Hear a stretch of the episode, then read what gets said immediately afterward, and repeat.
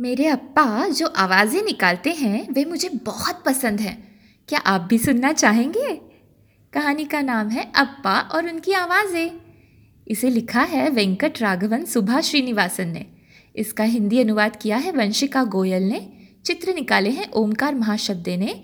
इसे प्रकाशित किया है प्रथम बुक्स ने।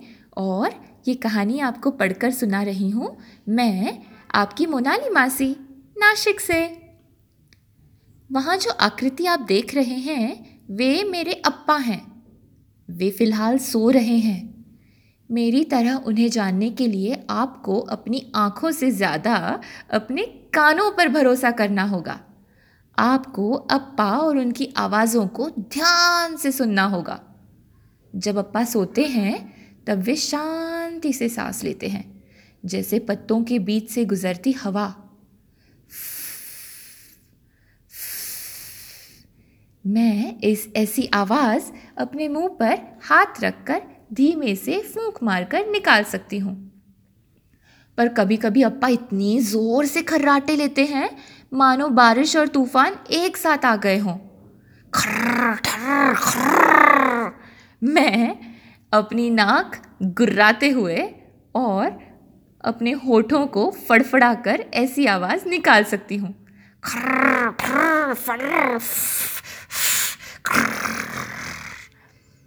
अप्पा जागते ही अपने हाथ पाँव खुजलाते हैं। यह खुशकी वाली खुजली है। हाँ जैसे मेरी कॉपी का पन्ना फटने पर आवाज़ होती है, बिल्कुल वैसे।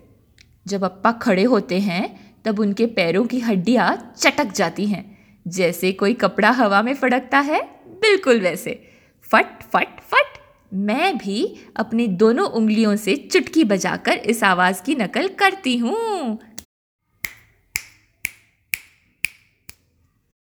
अप्पा खाते वक्त मुँह खोलकर खाना ज़ोर से चबाते हैं। यह एक नरम और गिलगिली सी आवाज़ होती है। यम यम यम यम यम जैसे मैं बारिश के बाद कीचड़ में पाँव उचकाकर चलती हूँ। अगर अप्पा कोई कड़ी चीज़ खाते हैं तब कड़ैक से टूटने की आवाज़ आती है। कड़ैक, खुडुक। मैं भी सूखी पत्तियों और लकड़ियों पर चलकर ये आवाज़ निकाल सकती हूँ।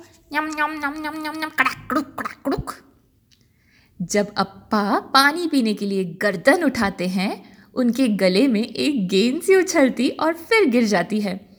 यह एक गहरी सी आवाज़ होती है, क्योंकि यह गले के अंदर होती है।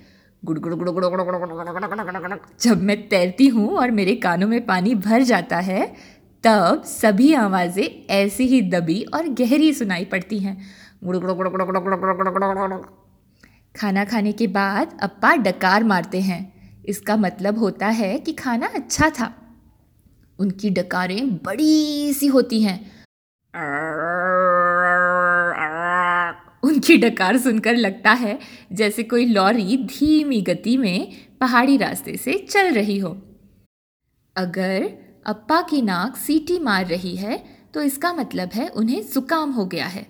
कभी कभी वे अपनी नाक साफ़ करने के लिए बड़ी, लंबी और तीखी सी सांस लेते हैं। मैं जब बैठने के लिए कुर्सी खींचती हूँ, तब कुछ ऐसी ही आवाज़ आती है। जब अप्पा ज़्यादा बीमार होते हैं तब उनकी नाक पूरी तरह बंद हो जाती है। ऐसे में वे अपनी मुँह से सांस लेते हैं। वे हाफते हैं और थके हुए लगते हैं। जैसे मैं तेज़ दौड़ते समय लगती हूँ। अप्पा इतनी ज़ोर से हँसते हैं कि उनकी हंसने की आवाज़ तीन घर आगे तक भी सुनाई पड़ती है। ये आवाज़ अचानक ही उनके मुँह से फुदक पड़ती है। अप्पा की इस हँसी जैसी आवाज़ निकालने के लिए मैं भूखे शेरू बंदर की तरह गुर्राती हूँ। अप्पा की इन सभी आवाज़ों में मेरी पसंदीदा आवाज़ वो है जिसे वे अकेले नहीं निकाल पाते। इसके लिए उन्हें मेरे साथ की ज़रूरत पड़ती है। क्या आपको सुननी है वो आवाज़। आप बता सकते हैं ये आवाज़ कौन सी थी? और क्या आप भी आवाज़ निकाल सकते हैं? हम्म?